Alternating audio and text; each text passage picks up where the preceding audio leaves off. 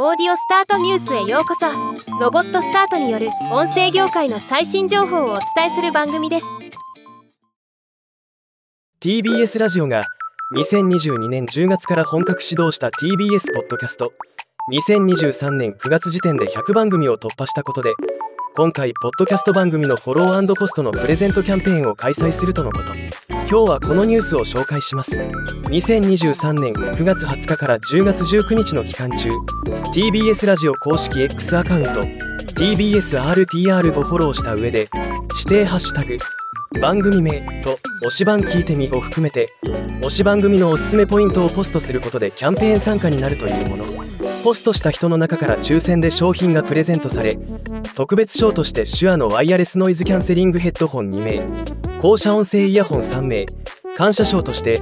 TBS ポッドキャスト番組ステッカー5枚セット70名が用意されています。また各番組への推しポストの数で人気番組ランキングも集計され上位30番組の中間発表が2023年10月11日受賞上位3番組の発表が2023年10月26日となっています。ではまた。